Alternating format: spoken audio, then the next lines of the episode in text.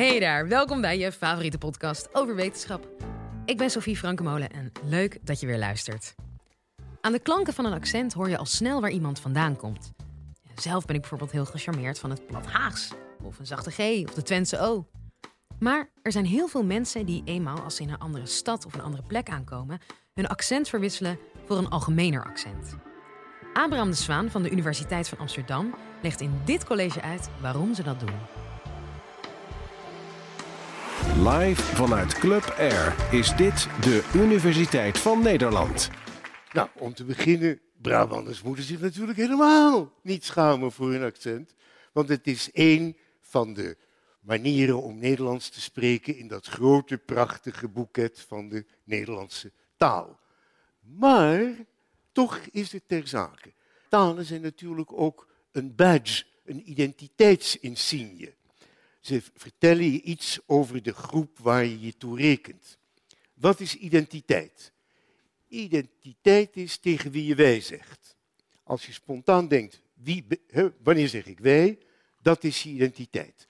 En dan merk je ook dat dat soms verschilt. Soms hoor je tot de ene wij en dan hoor je weer tot de andere wij. Soms zijn die wijen strijdig. Soms hou je er eentje een beetje voor je. Dus die, we hebben verschillende identiteiten. Maar daartoe hoort natuurlijk de taalgroep als een hele krachtige identiteitsmarker. En daarom zie je ook vaak dat er zulke heftige taalconflicten kunnen ontstaan. Wat is de Nederlandse identiteit? Nederlands. Het is heel duidelijk dat één van de bindende elementen in Nederland de taal is.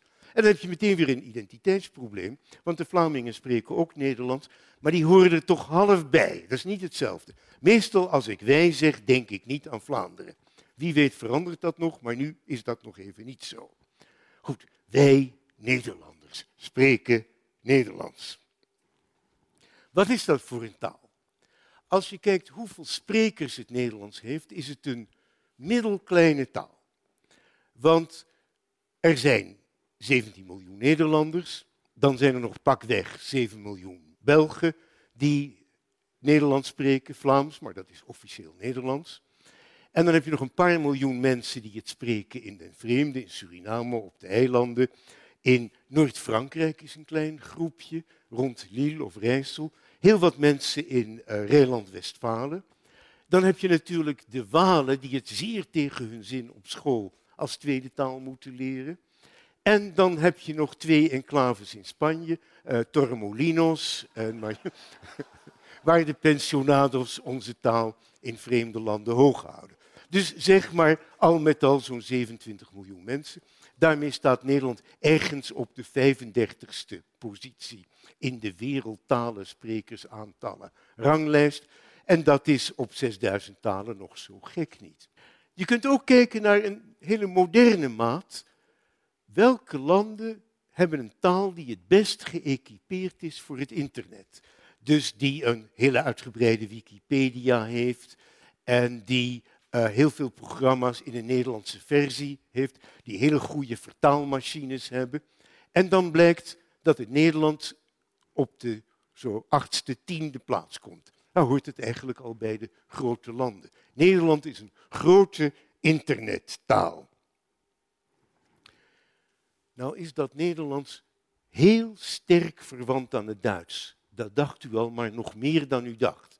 Zelfs nog meer dan u nu denkt. En het is sterk verwant aan het Engels. Als je kijkt naar een lijst van 25 Europese talen, afgezet tegen vijf grote Europese talen, dan is er niet één verwantschap zo sterk in die hele tabel als tussen Nederlands en Duits.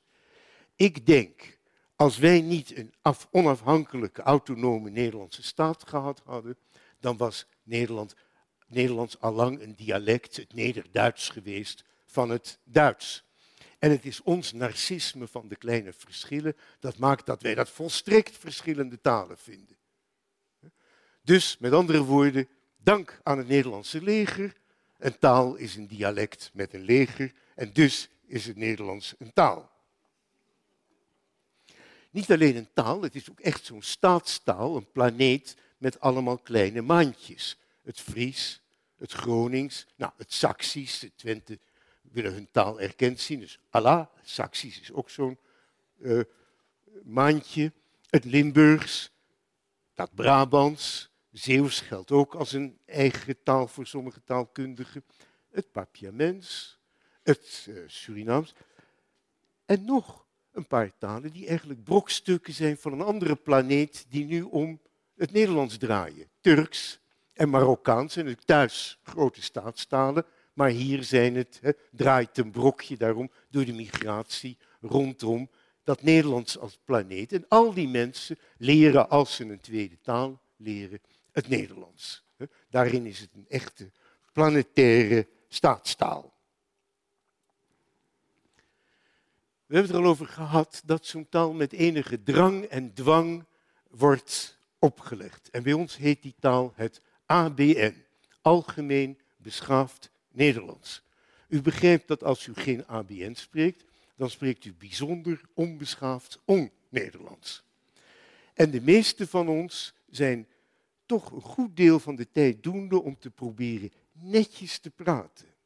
En de meeste van ons, vooral mensen die een wat hogere opleiding hebben en die werken in de sfeer van, van journalistiek en redactie of in uh, grote bedrijven. Kortom, zo zeg maar de middenklasse en de elite, die spreken een verzorgd Nederlands, dat ze een beetje onderscheidt van mensen die plat praten of die dialect praten, tussen aanhalingstekens.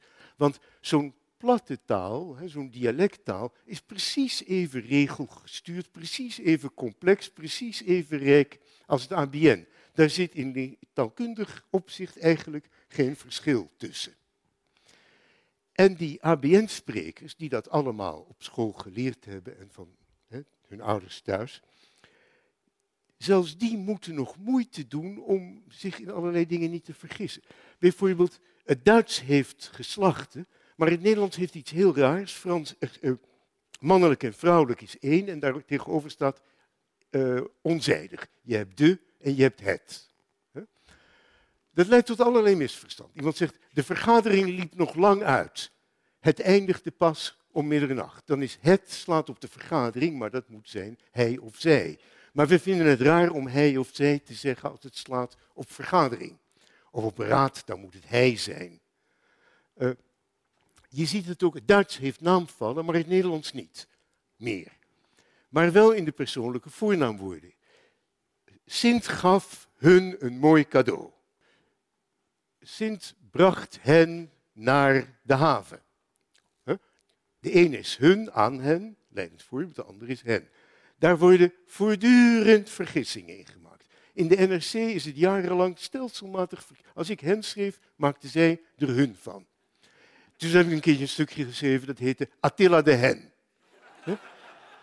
Maar dan merk je dat er iets mis is met onze taalintuïtie. Er gaat, er gaat iets mis in die taal. Maar dat is in alle talen. En als je wordt zonder. Als ik begrensd schrijf, moet ik even nadenken. Is dat nou een D of een T? Dat kan ik niet vanzelf in één keer schrijven. Uh, maar als ik het fout schrijf, geneer ik me een beetje. Dus er zit rondom die talen en die dialecten en die standaard en dat ABN een wolk van een lichte gêne. Als er een spellingshervorming is, en die is er pas geweest, ook weer zo'n rampzalig, tenminste ik vond dat. En daar kwam zelfs een kleine opstand tegen. Er kwam een groen boekje, dat was officieel, maar de redacties van de kranten, die zouden het dit keer niet meer nemen. En er kwam een wit spellingsboekje, nooit meer van gehoord. Is dat door de politie met de, de blanke sabel weggestapt? Wel nee. Er is helemaal geen, je krijgt geen boete of niks. Dat werkt met een innerlijke taalpolitieagent. Je geneert je een beetje, je schaamt je een beetje. Je wilt toch geen spelfout maken als professor? Uh, mijn Franse collega's maken aan één stuk door in e-mail spelfouten met de E, die ze als ER, EZ en E, E-accent aigu kunnen schrijven. Aan één stuk door. Generen zich daar ook dood voor, maar Mensen maken de meest interessante spelfouten in e-mail, precies die waarvan je al dacht dat ze in, hè, er een probleem zit met het taalgevoel. Dat taalgevoel is natuurlijk niet een natuurlijk gevoel, daar is jaren en dagen aan gewerkt om ons dat in te scherpen. En nog werkt het op allerlei punten niet. Een deeltje van het, ja, die vage schaamte die er rond het taalgebruik zit, heeft ermee te maken dat het een identiteitsmarker is. Als je iemand hoort praten, hoor je meteen al een beetje uit welke hoek die komt en ook eigenlijk uit welke hoek die gezien wil worden te komen. Laat ik een voorbeeld nemen, eerstejaarsstudenten. Eerstejaarsstudenten komen uit alle hoeken van het land naar Amsterdam.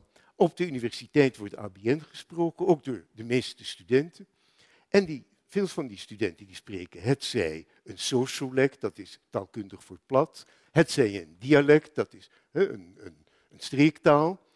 En die passen dat aan. Ook al omdat ze denken van nu af aan word ik student, ik kan beter ABN gaan leren spreken. Dan komen ze in het weekend thuis. Lekker zwaar, boterrijk Brabants. Wat gaan ze doen? Gaan ze gewoon weer lekker terug in dat schmaltsie Brabants? Nou, dat is heel prettig onderling, we zijn allemaal samen. Of ze kunnen ABN spreken. Zeg, is er iets met jou? Zijn we niet goed genoeg? Krijgt meneer Capsones van onze centen naar de universiteit? Er is van alles aan de hand. Hè? Uh, dus je probeert gauw een ander identiteitsjasje aan te trekken. Ik betrap me erop, en ik ben de enige niet, dat als ik op de markt ben of iets laat repareren, eh, bij de fietsenstalling, dan praat ik een klein beetje Amsterdams. Om toch niet zo'n dikke meneer te lijken. En dat betrap je zelf opeens op het heel subtiel manipuleren van je identiteit.